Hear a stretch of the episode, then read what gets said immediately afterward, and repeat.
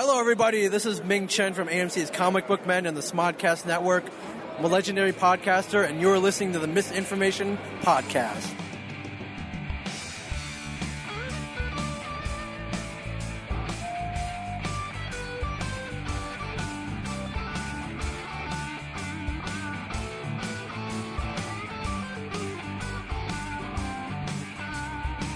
Misinformation Podcast contains themes and subject matter that may be inappropriate for some audiences. Listener discretion is advised. I told you times before, you're bothering me. And I've told you times again, stop talking to me. But you're relentless and I still can't believe you tried to ruin my rap. And I think it would be best, you got to step in and inspect. Yeah, but what can I do, dealing with you, and you're driving me crazy, you, hostile you, yeah, you can spoil my day, please don't ruin my night, now you, hostile you, get out of my life. Yeah, you, hostile you, why don't you get alive? Welcome, Misinformation Podcast, episode 226. With you, as always, I'm Zach. I'm Eric. Yo. Hello. Hey, this is our post Chicago Walker Stalker Con 2014 podcast. Oh, my brain is full. Yes. We're gonna take this episode. This is gonna be like our postmortem on the con experience at Walker Stalker Con Chicago. We're going to have misinterviews that are going to follow, or at least one misinterview cast to follow with our interviews, celebrity interviews, and con-goer interviews and stuff like that. And then we're also gonna have video content.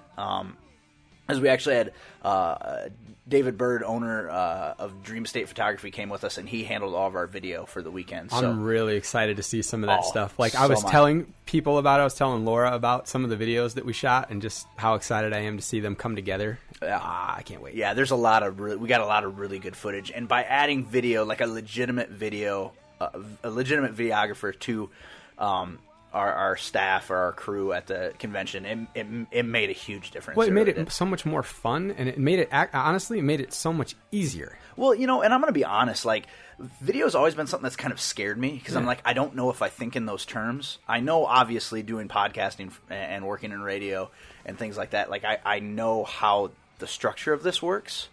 But with video, I'm like, I don't know if I can see, you know, because you kind of have to see it ahead of time, you know. And Dave was good at that. He had ideas before we were ready to point the camera at certain things. And like once boots hit the ground, like I started envisioning things, and I'm walking up, tapping Dave on the shoulder. I'm like, "Hey, get this shot!" And then we'd look at it, and it was fucking amazing. Yeah, we got some shots, and I don't want to ruin them because you know what shot I'm talking about. Yes, but, I do. Know, yes, and I don't want to ruin it because part of the fun of that shot is the surprise. So like, I can't wait for people to see some of this really high quality video. I mean, we're talking. Motion picture quality video that we're going to be working with, so I'm really, really excited about it. Plus, I think it steps up our game one more step professionally to where we're going to hopefully get a little bit more attention media-wise, which would be nice because we want to keep covering these conventions, and the larger conventions haven't allowed it lately. So, yeah, hopefully we can bust that out a little bit. Yeah, and getting on board with media coverage on a smaller convention like Walker Stalker Con, hopefully.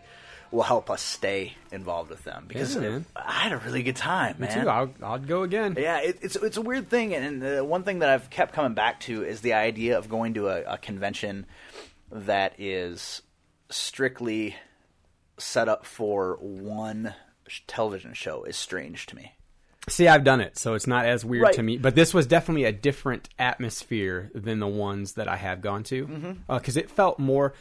The ones that I've gone to that were focused on like Supernatural are a completely different setup, completely different execution. This looks and feels like a Wizard World, but you know on a smaller scale, and it just so much more like friendly and welcoming. Sure. So it's like familiar and unfamiliar at the same time. Well, and you know, Supernatural has a little bit more to draw from because were they on their ninth season now? Yeah. I mean, that show's been on for a long time. But here's the thing that kind of confused me about Walker Stalker Con.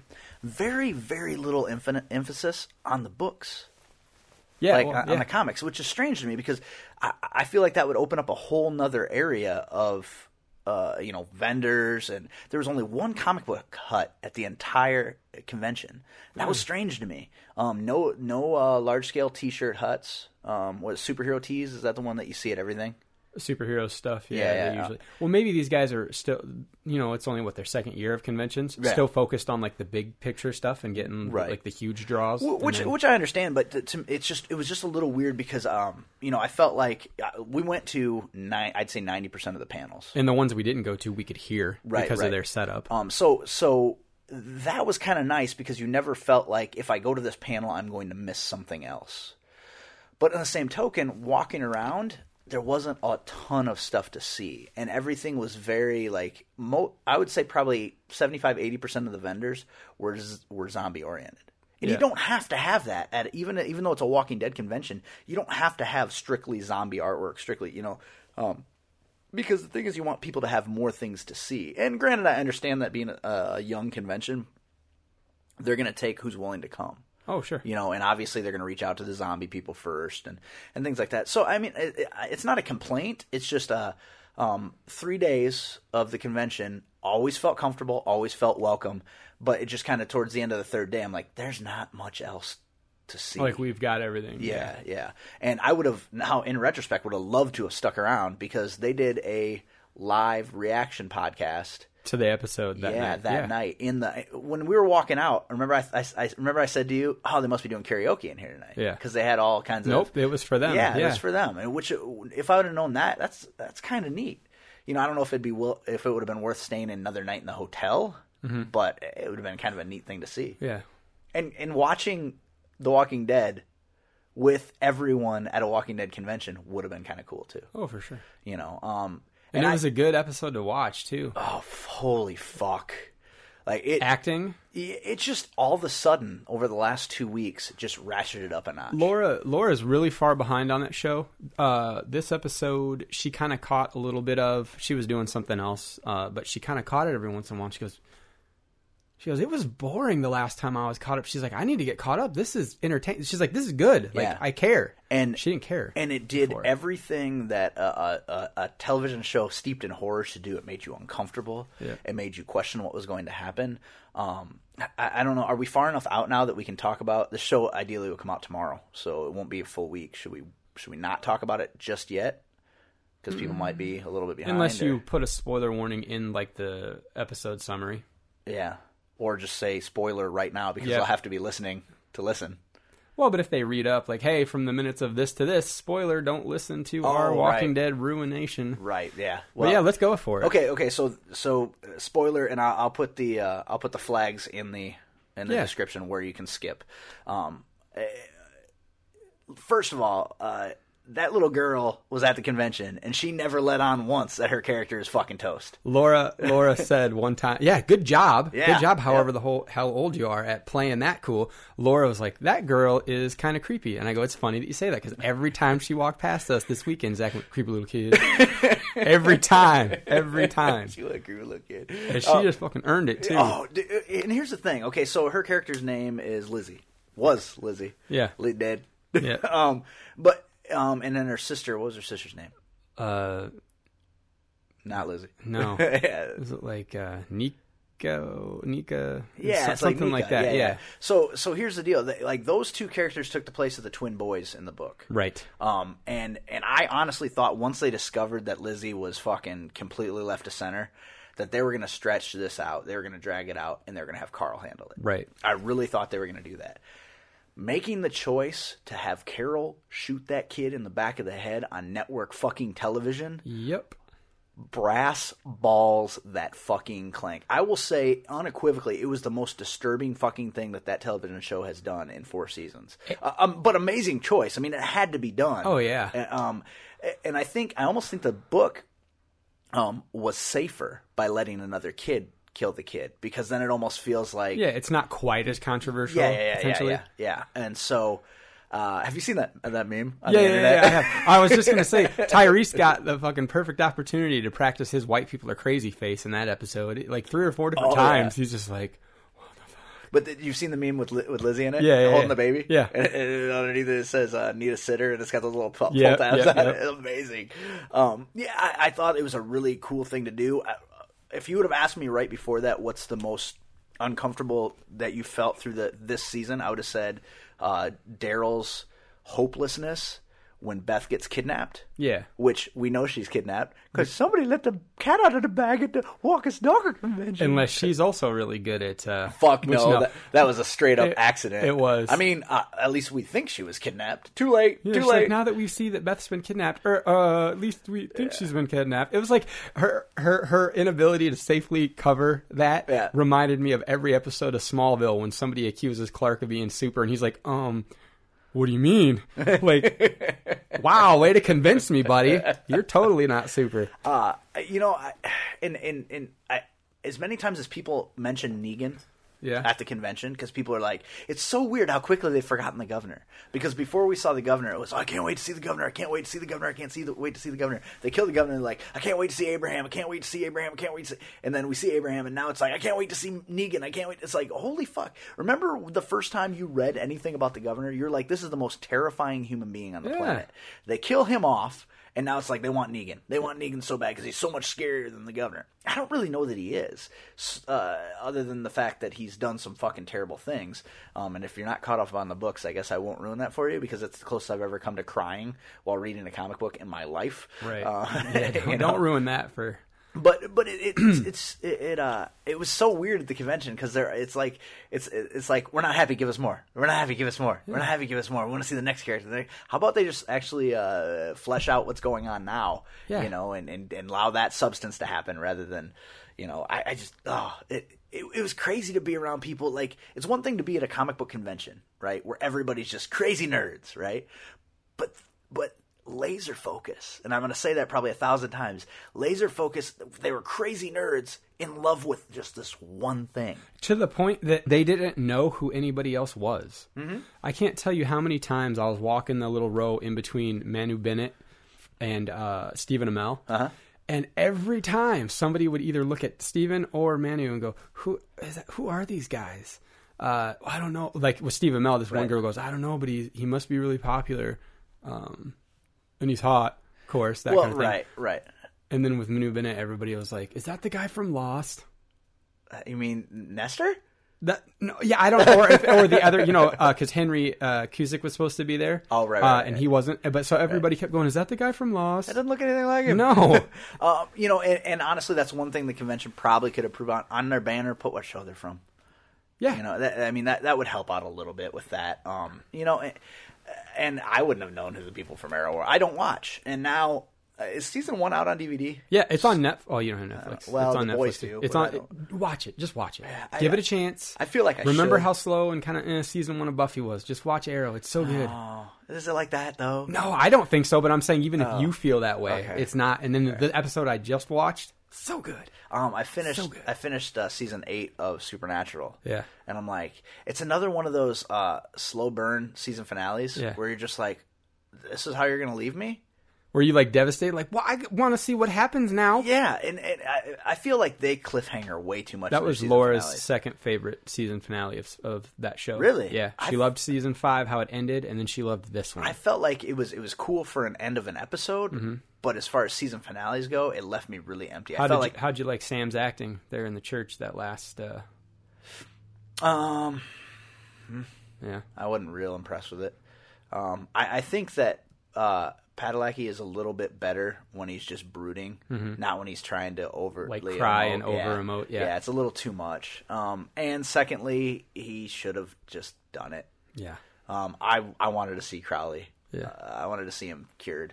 But that's just because I like him. I like Crowley. He and this doesn't really spoil anything, but he and Dean get some kind of like at least one buddy cop episode in the new season that's on right now. Crowley and Dean. Yeah, really? Yeah. It's kind of interesting. It's a little ridiculous. It's so.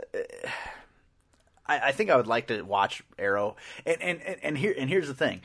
This is how I think a lot of television shows don't understand.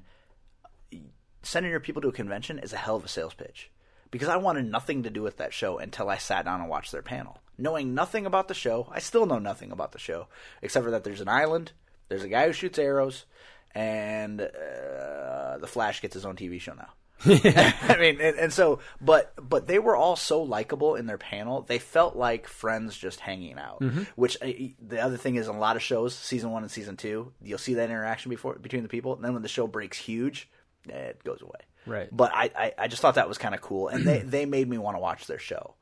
So imagine if there's, there are probably 10,000 people at that convention. Yeah. Maybe not that many. I guess I'd like to hear what their final tally was. I'm terrible at gauging that maybe kind of 10,000 over the entire weekend. Yeah. I mean, it's obviously a lot smaller than a Wizard World or whatever, but say a quarter of the people decide they want to watch an episode of Arrow because of it. That's not a bad. No, that's not a bad accomplishment at all. Yeah. So it was a good time. I mean, and I still, like I said, I don't know that one show conventions are for me, because I have to have that constant influx of sensory, like, oh, what's this over here? Oh, I didn't see that. Oh, I want to look through that hut. Oh, I want to walk through this mm-hmm. merchandise area. And I didn't have that there. But do you think that maybe let's say next year it's still largely focused on The Walking Dead, but because the Chicago area market, if you will, has seen how large that convention is starting to become, they get more vendors and more shops.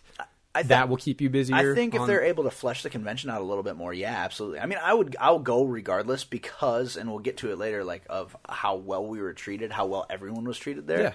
Yeah. As long as we get to continue to cover as press. I mean, I'm a Walking Dead fan, but I'm more a fan of the books than I am of the show, just because I think the books are done better than the show. There's more character development. It's less soap opera and more. This is a book. However, if the show can continue on the trend it's been on, the last 2 episodes. Absolutely. And I'm enjoying it more now. But so because I'm more of I'm not a rabid fan. I'm not it doesn't envelop. I wait until right now my days off are Thursday, Friday. So I wait until my days off to watch it with Jenny. There's people that wouldn't be able to fucking do that. Right. I have to watch it now. I have to watch it right now. They won't, they'll watch it with the fucking commercials in it because they don't want to watch it late, And that's just not me. I enjoy the shit out of it. I've always loved it. I like a lot of the characters and the actors. So, but for me, it's hard for me to engross myself in just one thing. Sure. So Wizard Worlds, Dragon Cons, even C2E2, there's so much more to experience there. I'm more likely to pay, mm-hmm. you know what I mean? But I love the idea of covering. I like these people's stories, the people who go to the convention. That's why I always make sure we interview at least one con-goer at each convention, because I find that interesting. And they're still my people, even though I'm not, I don't sleep in Walking Dead jammies, I still these are still my people. They're nerds like us, just, again, laser focus. So, I loved it. I want to go back. I would like to continue covering it. I think it's great that this convention still acknowledges podcasting as a viable form of media that can help publicize their event. And obviously it's a little bit more likely because the convention was started by a podcast, and then the Walker Stalker podcast is what started it, and then they kickstarted, and then they funded. So boom, boom, boom, just like that. Crazy. So it's just amazing. I was kind of going back through James and Eric's Twitter feed over the last 2 months when I was waiting for you to get here today. And it's just crazy watching the progression of them announcing guests and how excited they are. And I never got the feeling from either one of them the entire weekend they were just I'm just going through the motions. Those guys seemed like kids in a candy shop. Oh, yeah. They were clearly enjoying the fruits of their own labor. This place is awesome. This is cool. Well, and it's nuts that you take a podcast that you just basically start. Because I can't imagine they started the podcast going, we're going to start a convention. Right. So they start a podcast. And then through the podcast that they started in their basement, weird, and then through that, they're able to share their love of the show with thousands of people. And that's not just listeners, but it's one-on-one, face-to-face, I know. Love. And it's just, it's crazy that it happens so quickly. You know, because I think they're only 70-some episodes in, and a lot of weeks they do 2 episodes. So that's like a year. Over the course of 1 year, they got enough fucking chutzpah together to fucking... to pull this off. Yeah, it's amazing to me. and I know most of this episode is really going to feel like I'm totally giving them a handy. But it just blows my mind. That's why I can't wait to do the interview with them. Because it blows my mind that in such a short amount of time, they were able to put something like this together. Not once, but twice. And now they're going to be going to Boston and Paris. Like the Europe Paris? Yes. Yeah. Eiffel Tower, the full-sized one. Dang. Yeah. I know. When they said that at the convention, like in their intro panel, they said Paris, and I was kind of like, oh, Texas? Weird. Yeah. Like, that was my first thought. And right, then I'm like, wait, no, they mean like Paris, Paris. They mean like, we, ho, ho. That's the one they mean. Yeah. That's crazy. Yeah. And it is, just because it seems to have happened so fast. So I want to find out what the skinny is. Well, because you know what's crazy about that is that, like, Wizard World and C2E2, they don't even do that. No. It's pretty much like, it's always just the like laser-focused conventions that do that, that go like to Europe and other places to have their conventions continue. It's crazy. Which, yeah. But just the ability, I mean, I couldn't imagine sitting in this basement after doing a podcast about X, because we're pretty broad. Yeah. I mean, we've got a lot of, and going, you know what I think we should do? We should kickstart a View Askew Con. Yeah, and we should get Bryan Johnson and Ming Chen and then Schmoser and that's Smith and Mosier. Yeah. To get all those guys together, and we'll do a convention, and it'll be all about their movies and all about their all their shit, and then we'll just crowdsource it and we'll put it together. I couldn't fucking imagine. That's why I want to find out from them what was there has to be one piece we're missing. That they had. Yeah. That, hey, I know this publicist. Or I know this guy that works for, like, Wizard World conventions or, like, for this convention center. They can tell us how you organize an event like this. And, how do you... Well, and it's weird because you'd expect it to be, like, in a fucking, like, a church basement or something the first time. Not the Donald F. Stevens Convention Center. Yeah. It's so bizarre to me that the first time they come to this city... It's in the same place that I mean, it's just... You would expect it to be just in a smaller place. Like, it just... And the hotel that they use... It just blows my fucking mind, man. Like, I'm so, like... It's just... We've been doing this show in one incarnation or another since 2007. And the closest we've ever come to something like this was a misinformation mixer where 4 people came. It was more than 4. Well, 4 people from... Actually, it was only 2 people from out of town. Yeah. It was... out of state. Yeah, Justin and Amy from Crystal Lake. Kill. Mama. I don't like it that way. I don't either. Yeah, dude. It's... Like, I really don't even know what to say about it until we talk to them. Yeah. Like, I have no idea. Yeah. Like, I don't want to... how to even wrap my brain around what they did. And I don't want to just... I don't want to guess. I want to know. No speculation. And maybe tell me what's up. Yeah, maybe they won't tell us. Maybe they're like, that's our little secret. Yeah, like, we don't want everybody doing what we just did. We're like, well, technically my wife's sister's married to Norman Reedus. Okay. Well, there's that. That's helpful. Yeah. So, I'm very curious. We were actually supposed to interview them at the convention. And it got, I think, busier than they thought it would. Yeah, it got real crazy. Well, and I think they may have even forgotten about the stuff they had going on later Sunday night. Right. So we ended up bailing about 3 o'clock in the afternoon on Sunday, right? Yeah, that's probably about right. Yeah. So, which I'm usually ready to go by noon. Like, I just, it gets to the point where I just want to go home. I'm sick of walking around. I'm sick. Sundays at every convention, man, there's something about it. There's a wall that you hit. Yeah, and just people are stupid. Like, every Sunday of every convention I've ever been to... All of a sudden, everyone's inconsiderate and unaware of their surroundings. Yep, and just like, I'm the only person here. And I wonder if part of it is it's the cheapest day of the convention, so a lot of people come that aren't willing to pay the money to come on the more expensive days, so they don't appreciate conventions as much. Well, like, and then the rest of us, just like you and me, everyone else that is there that's been there all weekend are just like us. They're tired, and they're kind of like, eh. Right. So you get all those people together, and everyone's like, yeah, get out of my way. I'm not getting out of your way. Well, and normally it's the staff, too. Like, they want to stab everybody in the neck. But I will say, at this convention, the staff was amazing. Yeah, they were very friendly. Oh, volunteer staff, awesome. And even the Heroes for Hire bodyguards were, like, pretty fucking decent. Well, yeah, like the one guy was trying to give us information on how to go about doing certain things. Yeah. Other conventions, I'm like, no, you can't do that. Yeah. Well, what am I supposed to do? Not my problem. Right, exactly. And that was the chick from Game of Thrones. Yeah. Gwendoline Christie. Yeah. Yeah, I went up to ask them, you know, she wasn't busy at that moment, you know, if I could ask a couple questions. And they're like, oh, unfortunately, you needed to set it up with her publicist beforehand. And then the guy came over. Her bodyguard guy came over, and he's like, hey guys, yeah, sorry about all that. It's just they're being really particular about the way that they handle all the interviews. But however, and then he gave us a couple of pointers on how he thought we might have been able to set something up still. And I was like, wow, what a nice guy. So there were two surprises there. One, that Gwendoline Christie needs a bodyguard. Yeah, and two, that he was so like friendly. Yeah, because the dude that was handling Stephen Amell. He's kind of had this air about him. Yeah. You know, I still think it would be awesome to interview one of those guys, but like I pointed out to Dave, they're not going to tell you anything. No. Well, and I think they might get real uncomfortable if you started asking them questions about what they do, because they'd be like, it's like you asking the Secret Service their route to guard the president. Right, like, I'm not going to tell you where he's going to be at.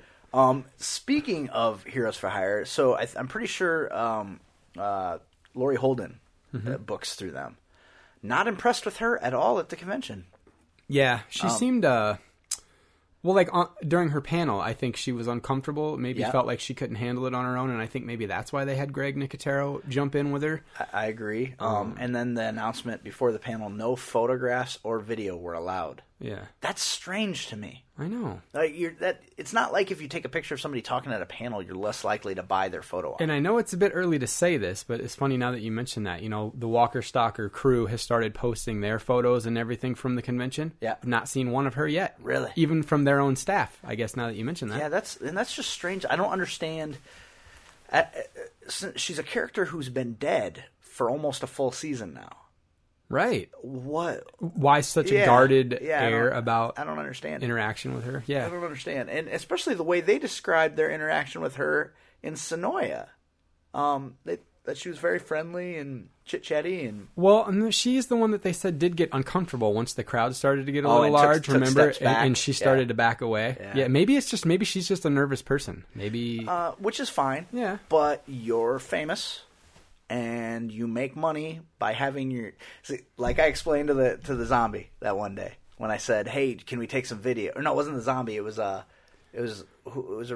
Rick Grimes? No, who remember when he was like, "I don't." Yeah, it was a Rick Grimes, and we wanted to do some video of him pulling his gun out and pointing it at the camera. Yeah, everyone was taking pictures of him, and then we're like, "Hey, we're gonna take some video? Can we get you to pull your gun and kind of?" Yeah, and he's like, "I don't normally do video." And he's like, "I don't understand what you guys want me to do." I was like, just think of it as several small pictures. Yeah. And he's like, oh, okay. Yeah, it's weird how he just needed somebody to say it in a different way for him to go, I gotcha. So ultimately, she makes money from having her picture taken. Just lots of them. Yeah. You know, and then they're put together in a flip book and it makes a movie. Yeah. You know, so it's strange to me that it would just... I would think that if I were in that situation and she came to me like, I want no photos taken at my panel, I'd be like, you're nuts. Yeah. Like, that's kind of impossible to stop that, first of all. And that's why these people are here. Like, you know, I mean, I can see not wanting them at her table. Oh, absolutely. Because it's when she's sharing moments with people and stuff like that. And maybe you could make the argument that people would be less likely to buy a photo op if they can just roll up on your table. And kind of shitty. I mean, honestly, it soured me a little bit towards her. Another thing I don't understand, and this isn't bagging on Walker Stalker, this is all conventions do this. So you'll get the celebrities that have photo ops available. Yeah. And then they'll also do a thing where, like, at their table, if you just want, like, a photo with your own camera, you can do that for, like, $10 instead of paying the $50 to go get the professional photo op done. And some people won't let you buy just that $10 photo op. You have to also buy their autograph in line. So it's like $40 for their autograph and then an extra $10 if you want to do the photo. Right. So I went up to one of those lines and was like, hey, can I just do the $10 for the photo right here? And they're like, nope. Really? Why not? Right. Like, just, you know, I'm not trying to argue with you, but how does that make sense? Like, well, why? Well, and especially looking at the quality of the photo ops, they were amazing. Yeah, so I mean, if I'm willing to take the hit and get like a grainy, possibly grainy cell phone picture, that should be my choice to make. And you're still getting money out of it. He's, you know, I'm holding up his line, but I'm paying. So you're actually holding up his line less. Yeah. Because if he has to sign too, that's more time that comes. And try to chat with him while he's autographing and all that stuff. Yeah, exactly. Yeah. So I don't understand that either. I mean, but like I said, they're not the only ones that have done that, and I know they don't make those decisions. No. But another thing that gets disappointing is, like, they always say no candid photos. So, like, you can't get the star to stop and pose with you, right? Because that's basically like cheating them out of a photo op, right? But there's always a few that at the beginning of whichever day is their first day there, people get away with doing it until someone comes along and says no. They need to get good at cutting that off immediately before it happens, because it's very disappointing if you're, let's say you're in line, and confusing. You're in line, you're the sixth person in. The first five people get away with it. And then you're the next guy up and they say no. And I'm like, what about the five people that just went in front of me that all got exactly the thing you're telling me now that I can't have? You mean like the people in line behind you at Stephen Amell? Yeah. What? I was speaking on their behalf. Very disappointing for them that I got a photo with him at his table and they didn't. But see, there at least, I was there to get something. I didn't just roll into his line. Right. But...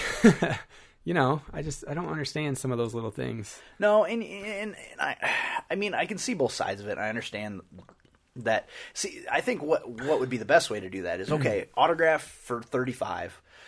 If you get autograph and the picture's only an additional $10. If you want just the picture, it's $20.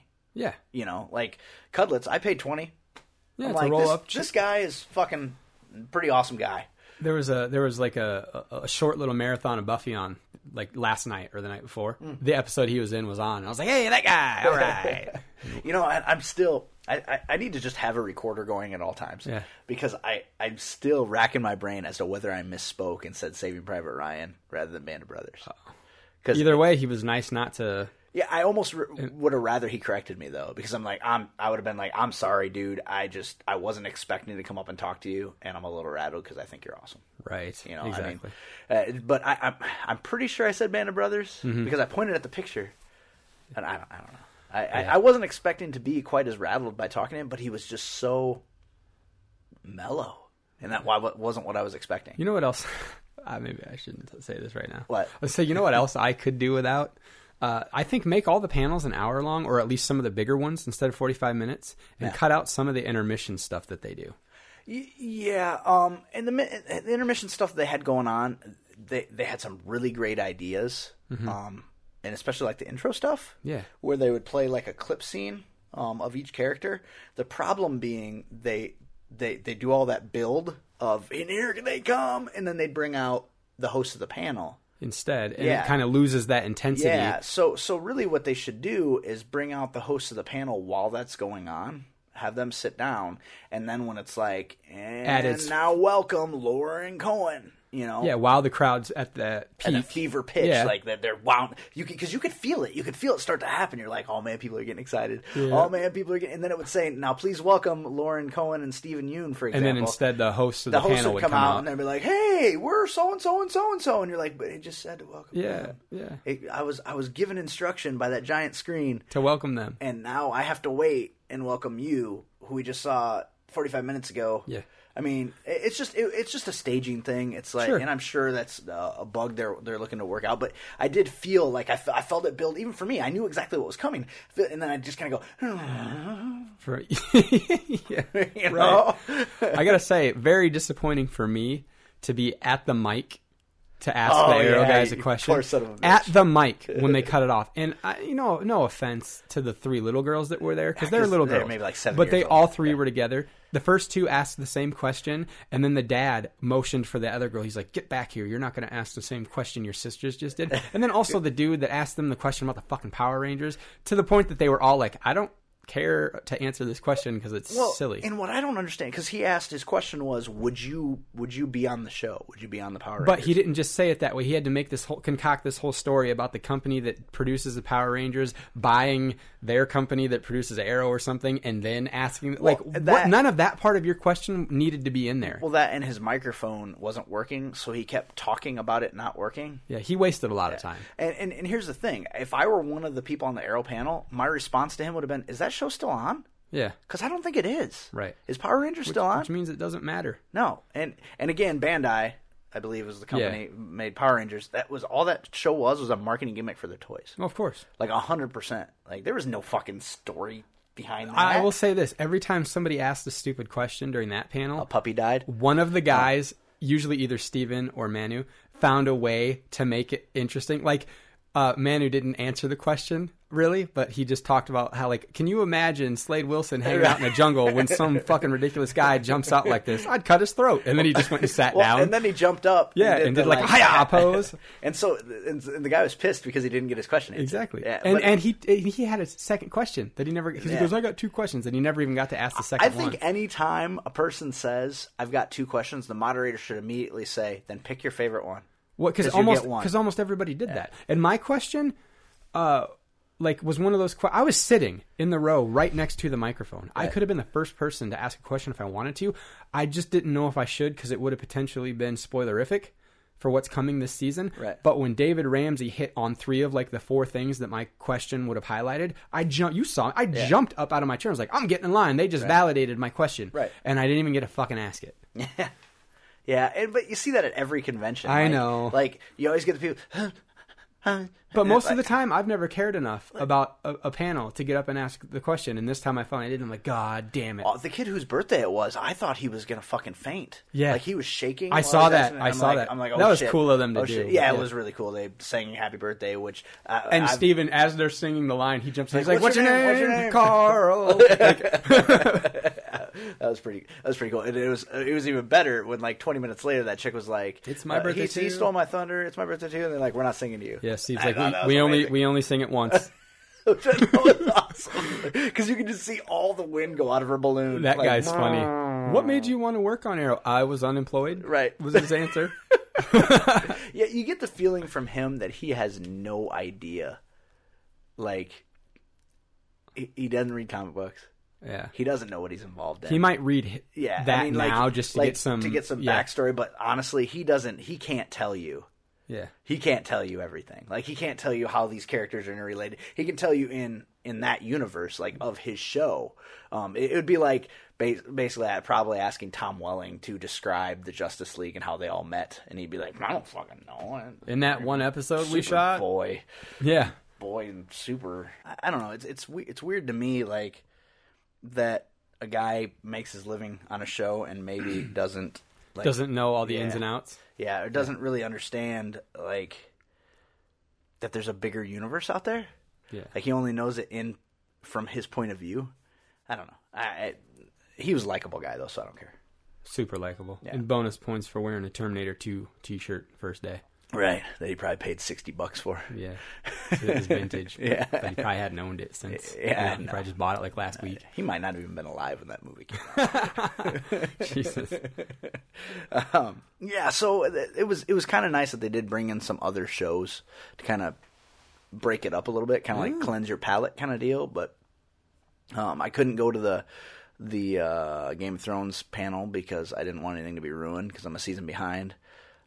I plan to watch Thor: The Dark World tonight, so that has anything to do with anything, but I just thought I'd throw that out there. They got the first 11 minutes of Captain America online. They did. Do they still? I don't know, but I watched it. How does that happen? I watched it. They did? Yeah. And it's from credits to first business or what? It's it doesn't show the credits. I think it cuts those out, but it shows what's clearly probably the opening sequence and then what's just after the credits. Really? Yeah. I wonder why they do that.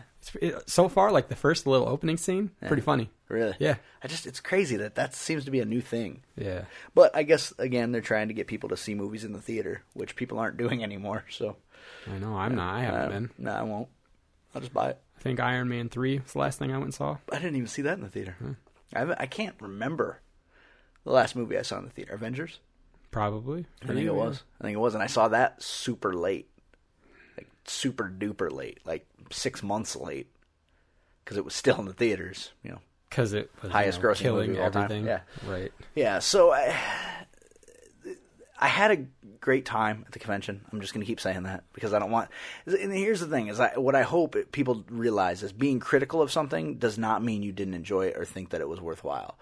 But you can't just strictly suck stuff off; otherwise, you're not being honest. you know. So there's always room for improvement, and I like to see things improve because I want to enjoy them to their fullest. Well, and anybody who listens to us knows that if there's a fault, we'll find it and beat it to death. So I mean, if we're still saying this many positive things overall, right, that means we really, really had a good time. Yeah, and we did, and it was, you know. And I'm really, really impressed with what those guys were able to pull off. Yeah, and just the way everything was handled. I mean, like you said, we didn't get a negative. We didn't have a negative experience from anything that was convention organized. Just occasionally, some of the talent was a little wonky. Yeah, and you can't control that. No, you really can't. It is just weird to me that people who make their living by being in the public eye get uncomfortable being in the public eye. Like, maybe you should get a different job then. Mm-hmm. I mean, really, because it's silly.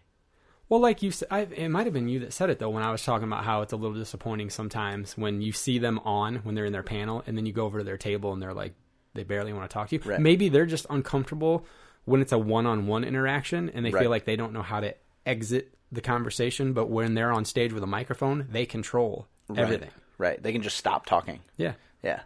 Plus, there's a moderator there to But when it's a one-on-one and you're like, you know, a foot away from them, they're like, hi. Right. Yep. Right. Cool. Thanks. Yeah. If there was one panel I wish I would have gotten to moderate, it would have been the Comic Book Men panel. Yeah. Because I kind of got the feeling that the moderators weren't really didn't know as much about them maybe as they did everything else that they handled. I think the first question was how much is scripted and how much is real. Yeah. And I was like, I remember sitting down for that panel going, please don't let them ask that question. Please don't. And here it comes. Yeah. And so I was like, you know, they've only been asked that question 100 times, you know, so it's like, first of all, accept it. Like, reality television is not reality.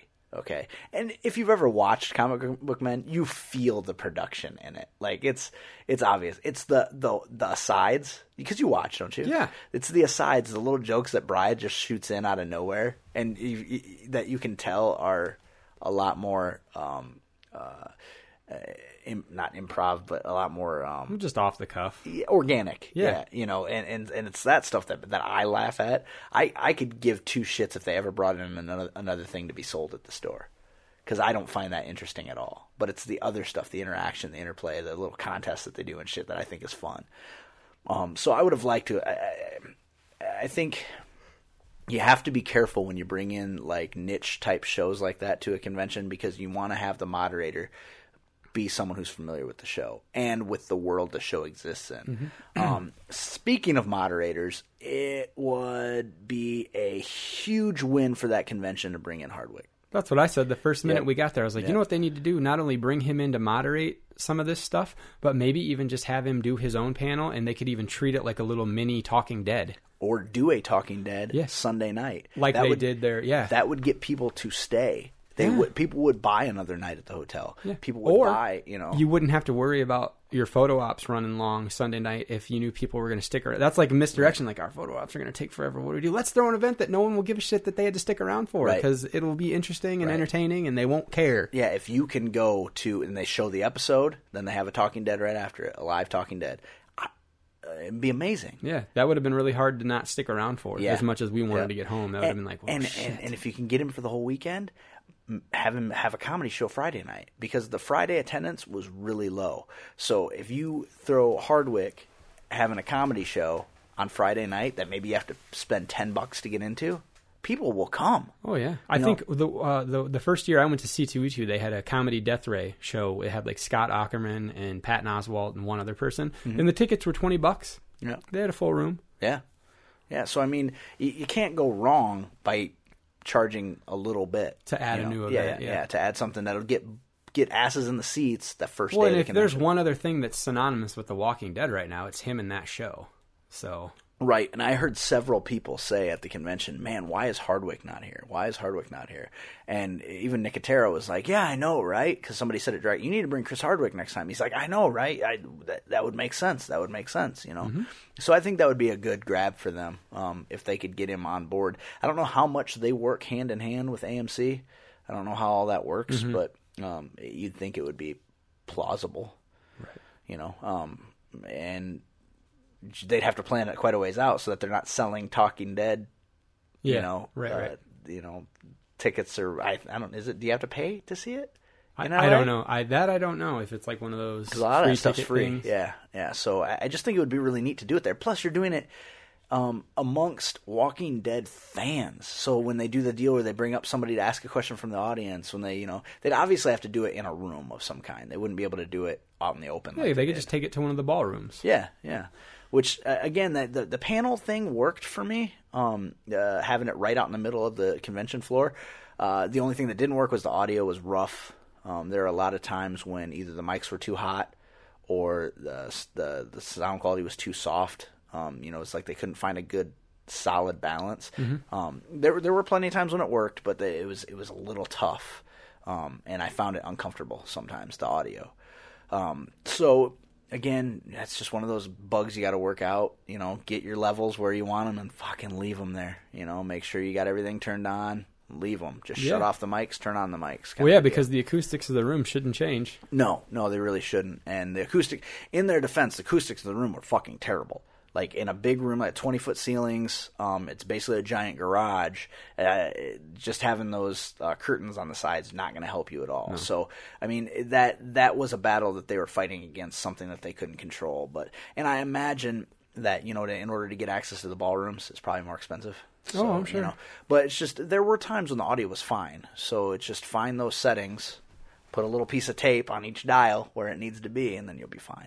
So I think that is fixable. That's not a huge deal, but it made me uncomfortable sometimes, you know.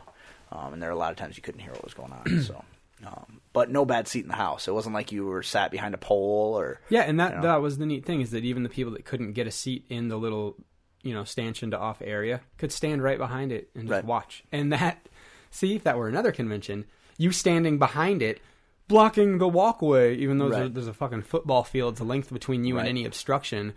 They'd be shooing you out of there. Well, and I've been to conventions before where I'm standing in the back to take photos, and there are literally 20 empty rows in front of me. And they won't let you in there. Everyone must be seated. Everyone must be seated. Fuck you. Really? Why? Yeah. Why? And again, at the panels, they had no problem with people getting up along the sides and taking photos. At one point, Dave was on the one side shooting, and he felt like he could get better shots from the other side, so he asked the lady, hey, is there any way I can go around the other side and pop my camera through the curtain and shoot from the other side? And she goes, she looked at him and then looked at his badge and saw it said media, and she goes, yeah, come with me, right this way. Yeah. See, and she took him right over. Yeah, that's amazing. Yeah. And so just so accommodating and friendly, and everything was great. I mean, it really was.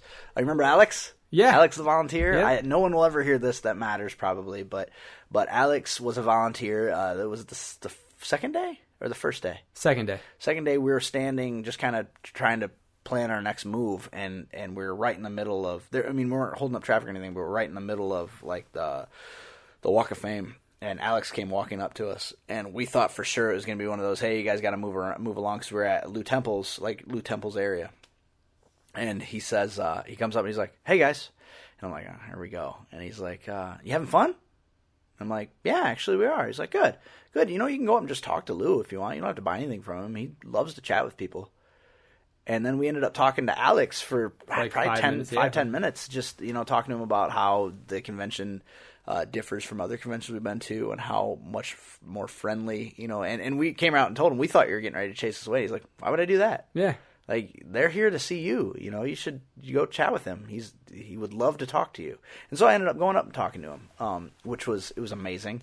What a friendly guy. And I would say Lou Temple, Iron E. Singleton, and Manu Bennett were probably the three people who were super duper excited to be there. They looked like they were having fun the entire time. Because they were. That's what I mean. Yeah, you could tell. Yeah. You know, Lou, after I went up and talked to him, I probably talked to him for about 5 minutes, you know, and didn't buy anything from him. Just wanted to tell him that I really loved him on the show, and it sucked that he caught a bullet to the face. But we had a nice little conversation about what it's like to die. And he said one of the simplest things, he said, well, you know, it's tough because none of us have any experience with it.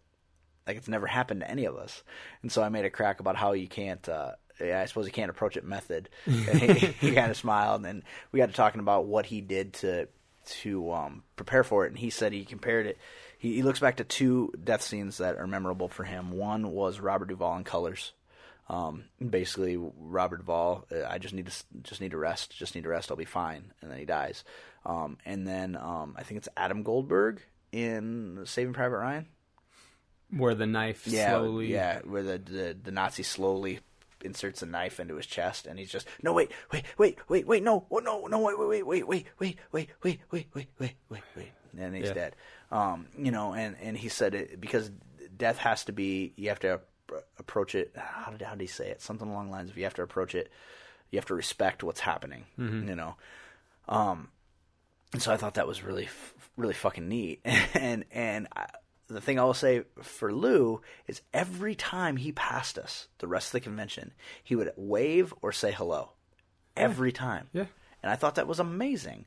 So much so when we were lobby drinking, him and Irony Singleton walked by, and Irony's like, I know that you're doing it right. You got pizzas, you got beers, and you got pizzas. You're doing it right. And then Lou goes, oh, and that's good pizza, man. I had some of that earlier today. Yeah, and I was like, we got plenty. Go on back. You know, but yeah, it was just really neat that they, you know, because we had a lot of people pass us in the lobby. They're the only ones who said anything. Yeah. You know, and so...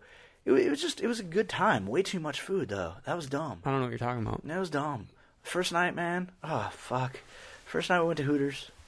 I got 20 wings and dill pickle chips and fries and that beer that tasted like candles. Oh, that beer was fucking terrible. Was what was it called? I don't know. Disappointment? Yeah, sadness.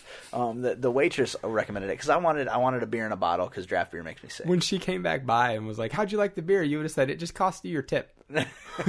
No, what I said to her, I was totally honest. I go, I fucking hate it. She was nice about it. Yeah, she was super nice. She was going to get me another beer. She probably would have charged me for it, but she was going to get me another one. And I go, no, I didn't have to listen to you. I'm a trooper. I'll power through it, but I won't have another one. And then she came back, and I ended up having to get a Blue Moon on draft because, strangely, Hooters, not a great beer selection. Yeah, that's like, weird. A lot of like really boring domestics and nothing great in a bottle that's not... You know, I would like a microbrew or craft beer or something in a bottle, and the only thing I could get Blue Moon on draft, and so that's the second one I had, which I didn't need. But those wings, I don't know what you're talking about. I felt just fine. And then the second night we ordered 3 large Giordano's, Chicago style stuffed pizzas. Those things probably weigh, what, 5 pounds a piece? Easily. And Parmesan fries. Yeah, 2 orders of fries. Because we're like, we're trying to think. We're like, what did we do last time? There was 4 of us. How many pizzas did we order? And we ordered 2, and we were like, but that was barely enough food. So we're like, we better get 3.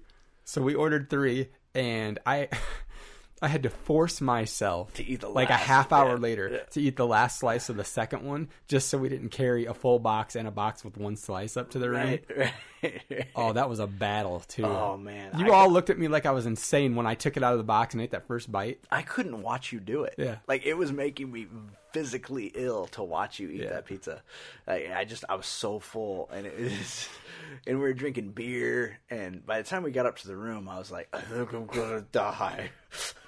I think I'm going to die. And I woke up the night before after the Hooters wings. It felt like someone was trying to wring out my stomach for just like 10 minutes, and then I was fine. But holy Jesus, yeah, just too much food. And here's the thing. I forget that I eat a lot healthier now than I used to. So when I go on these like weekend excursions, I think that I can still eat the way I used to eat. And I could almost kill one of those fucking deep dishes by myself. And I can't do that anymore. So I had to force 3/4 of one down. Like force it down, and I was shoehorned. Yeah, did you finish the leftovers you brought home? Oh, yeah, yeah, mine's gone the next day. Yeah, I was like, I've already fucked up my entire eating program. I might as well just eat it the next day. So I actually that night I had 2 pieces. I had a piece right when I got home. I took a piece to work the next day, and then I ate the other 2 when I got home from work. I ate 2 pieces that night, and then the next day when I came home for lunch, I ate the last piece.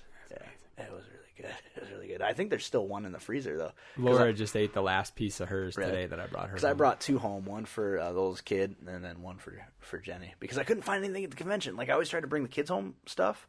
And the youngest one loves The Walking Dead, so that wasn't hard. I just grabbed him one of those limited, or the con exclusive vinyl Daryl Lionel Durrell. Yeah. Vinyl Durrell characters, and brought that back for him. And I'm like, I can't find anything for the little kid. I thought maybe a t-shirt or something, but if it's gaudy and stupid looking, you know, because he's an athlete, he's one of the popular kids in school. Like, if it's gaudy or stupid, he's not going to wear it. And I'm like, oh, shit, he'll eat. I'll bring him a pizza. He ate that fucking thing the next day. In one sitting? He didn't eat the whole thing because Jenny ended up having at least one slice of it, but yeah. Oof. Yeah. But they're smaller, too. The frozen ones are like a medium. Yeah, they're like two and a 2.5 pounds. Yeah. It's true. Yeah. It's so true. But, you know, I love me some Giordano's. Oh, yeah. Yeah. And there's a rumor that Hy-Vee on University, the College Square Hy-Vee, not the one on right. the one further out, carried their pizzas frozen. No. And so a guy that I work with checked on it, and he's like, nope, it's Geno's East. But he bought one anyway because he's from Chicago. So he's like, I want to try it and see how good they are and if they're legit. But I haven't heard anything back yet. That would be too great. Yeah. But it would kind of take away the special. It would take away the magic. Special. Yeah. Yeah. There's something about it, especially when they bring it like and it's fresh. It's so good. So good. And we drank Miller Lite while we were there because it's just like nothing cheap. Nothing heavy. Yeah. I don't know. It's good. Yeah. I found myself slipping into the con funk. Like the day or two after the convention, you know, just the whole back to reality woes. Yeah, like going back to work and your real life and how miserable it is, and I'm gonna kill myself. It, you know, it's such a departure from what either one of us does in our daily lives. Mm-hmm. So you go and you surround yourself with people who actually like the same things that you like, that you know you have things in common with, and which in both of our jobs. For the most part, we don't interact with people that enjoy the same things we do. Rarely. So it's kind of weird, you know, you especially I always try to take an extra day, and I didn't this time because I didn't have a choice. I had to go back to work on Monday, and I didn't have that buffer. I was thrown right back into it, and I literally because of what my job is, my brain has to work a completely different way than when I'm doing convention stuff. So I had to it was like a door was slammed in my face, like just wham, now I'm right back to it. So it took me a while to kind of adjust to that, and then I luckily only had 3 days to work, and then so last night I sat down and I wrote that blog, and it was so weird, everything just came rushing back so fast that I could barely keep up, you know, as I typed. And then I wanted to put some photos and stuff with it, and I started looking back at photos, and I started getting sad. And then you're like, and this is sad because Dave has all the good photos. Yeah. And so we were just looking at like the B-roll, and you're like, damn it. Yeah, and he has all the video and the audio. Yet it was still enough to make you like, oh. Yeah, well, and it's just like, I wish, you know, and I know I've said this before, and it sounds corny as fuck, but like, I wish that I could do that for a living. Cover conventions for a living. Like, there are so many people in this world that get to do what they love for a living. That would be amazing. Well, and there's no shortage. There are conventions going on year round. Oh, I mean, everywhere. They travel, so would be so much so that Walker Stalker stole. Was it Chad? No, not Chad Love. Tyrese. Yeah, Chad Coleman. Yeah, he was supposed to be. It was Love. Travis Love. Yeah, Oscar. Yeah. His name's not Oscar, man. Yeah. So, Chad Coleman. Yeah, they stole him from the Kansas City convention that he was supposed to be at. He was weekend. On their docket. Yeah, and yet here he was. Yep, and it's like, oh, whoops, sorry. you know, yeah. There's always conventions going on. I mean, and you watch people on Facebook. Like, there's Dallas, New Orleans. I mean, there's conventions fucking everywhere. So yeah, could you imagine if that was your job? I would love it. Yeah, just go cover conventions or be like a professional moderator of panels. Yeah. You know, like or even like for someone, if you were a photographer, to be their stock photographer, their staffer. You mean that does like the photo ops? Or even that just takes or no, the one that takes all the photos to promote the convention, like panels, celebrities, cosplayers, everything. I would want nothing to do with being their photo op. No, that'd be a boring job. Well, not only boring, but it would be very stressful. Because people want their photo op pictures now, and if something breaks down, or you know, like, oh fuck, to me it seems like you would constantly be like tense all the time, and I wouldn't want nothing to do with that. But running around and grabbing photos, and I mean, if that's your job, and that's the other thing too, if you're doing conventions across the country, you're doing one a month, you'd be able to calm down a little bit. Like for me, going as media, it's twofold. So like, I'm trying to cover the convention, but at the same time, it's shit that I want to see. So sometimes I'll find myself standing there with my camera in my hand, watching a panel. And you're like, wait, I'm supposed to cover this. I should really be taking pictures right now because that's why I'm here. Like, that's why they give me a free pass, is to cover their convention, push it out.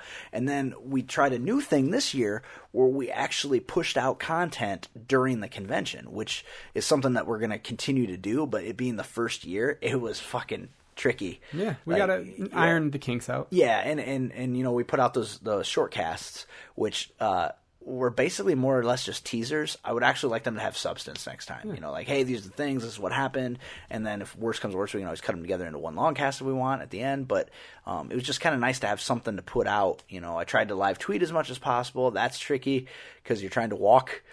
Yeah, yeah. I wish I would have taken more pictures with my cell phone. You know, on live tweets, the pictures, like, hey, this is going on, this is what, you know, it's stuff like that. But it's just, I'm really looking forward to doing more of it in the future. Whether or not, you know, I mean, we've had our hearts broken before, yeah. You know, so hopefully that won't be the case with Walker Stalker because we enjoyed it so much. And I feel a kinship with them because we started in the same place, which is why it's just so amazing to me to see what they've done and what they've accomplished. I can't wait to talk to them. Well, we just need to rebrand ourselves Walker Stalker Stalkers. Quite possibly. I see them, and maybe I'm wrong, but I see them expanding quite a bit. Oh, I would think so. In the future, into a more of a pop culture convention than just... Well, and when they do that, like you said, they could simply just start calling it like StalkerCon. Right. Like when it no longer applies to just The Walking Dead. Right. Just StalkerCon. Right. All the things you're obsessed with. And that'd be a great tagline. StalkerCon. All the things you're obsessed with and more. Yeah, they could come have one in Iowa and call it Cornstalk. Cornstalk. There'll never be a convention in Iowa. Don't. It's never going to happen. Aside from Anime Iowa. God. Boo.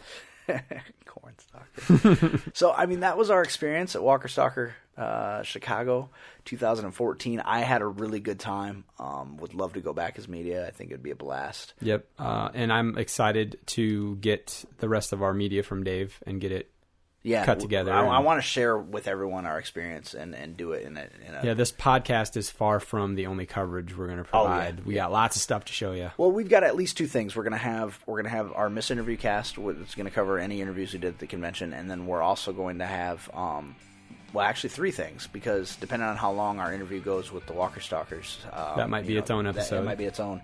And so we'll have that. We'll have our interview with the comic book man, Ming Chen, Michael Zabzik, Bryan Johnson, and then we'll also have the video content, which some of there's overlap on some of that stuff. Obviously, that was actually a video interview, so depending on how it cuts together, we may just do the audio, but it'd be nice to have the video too. And then we're also putting together a promo video for Walker Stalker Con that we're just going to give them. We're going to be like, hey guys, if you want to use this, it's yours. Just remember us next year. Yeah. So, you have anything to add? Yes, let's go to Boston. Let's go to Atlanta. Let's go to Paris. We're not going to Paris. Oh. I wouldn't mind. I've never been to Boston. Me either. I can't go to Atlanta, though. If I'm going to go to Atlanta, it's going to be for Dragon Con. Yeah, absolutely. I mean, unless we could get on staff with Walker Stalker and they pay for our flight and hotel. Right. And see, and that's just the thing for me. I don't need to make money. I just want to break even. Yep. Like, I just want to not go in the hole covering these conventions. Because I have a real job. Like, that's the job that pays my bills. I would just like to be able to do this kind of shit to keep me sane. Oh, for sure. Yeah. And again, I can't thank the guys at Walker Stalker enough, James and Eric, and then their media coordinator, Michael. Like, you guys, you really did it upright. Would like to see a media room in the future. Maybe we just missed it, but it would have been nice to be able to touch base with Michael, because I didn't meet him at the convention. Have emailed back and forth, but if I could hit him with my truck, I'd have to check his ID to see who he was. But I think that would be nice. Maybe even like a little media staging area would be kind of cool, because it's nice to have one place to go if you have any questions. Like, hey, I forgot to request an interview with this person. I noticed their table isn't terribly busy. Could we maybe get one? You know, stuff like that. Things like that. Yeah, and most conventions allow for that, so it'd be nice to have just an area, a contact area, even if it's just staffed by a volunteer that can then in turn get a hold of Michael, for example. Yeah. That'd be great. You know, just somewhere, or just somewhere to get off your feet. Well, it'd even be a nice place to dump the bags or the rest of your gear that you're not using at that particular hour. Like if you were going to do an interview with somebody specific and you only needed 3 pieces of your 10 pieces of equipment that you brought, something like that. Well, and what would be even greater would be like if there's a Wi-Fi hotspot in there that you can go in, you can upload stuff, you can dump things, you can leave a computer in there to go push out like your short casts and everything that you're doing. Yeah, that'd be awesome. Actually, it'd be really, really cool. So just an idea to throw out there. You know, obviously we don't know everything, but we've been to a lot of conventions. You know, so like. We know what works, we know what doesn't, and you guys are doing – vast majority of what you're doing works, so don't get us wrong. But it's just like there's always things that we'd like to see and try, and we're selfish, so anything that can help us out is better. But thank you for the opportunity of covering the show, and, you know, thanks for legitimizing podcasting because a lot of conventions aren't anymore. Truth. This has been episode 226 of Misinformation Podcast, the Chicago Walker Stalker Con 2014 retrospective. With you, as always, I'm Zach. I'm Eric. I love you. Yeah, yeah, yeah, yeah, you. Hostile, you. You driving me crazy, you. Hostile, you. Yeah, you can spoil my day, please don't ruin my night. You can spoil my day, please don't ruin my night. Yeah, you can spoil my day, please don't ruin my night. Now you, hostile you, hostile you, yeah, hostile you, hostile you.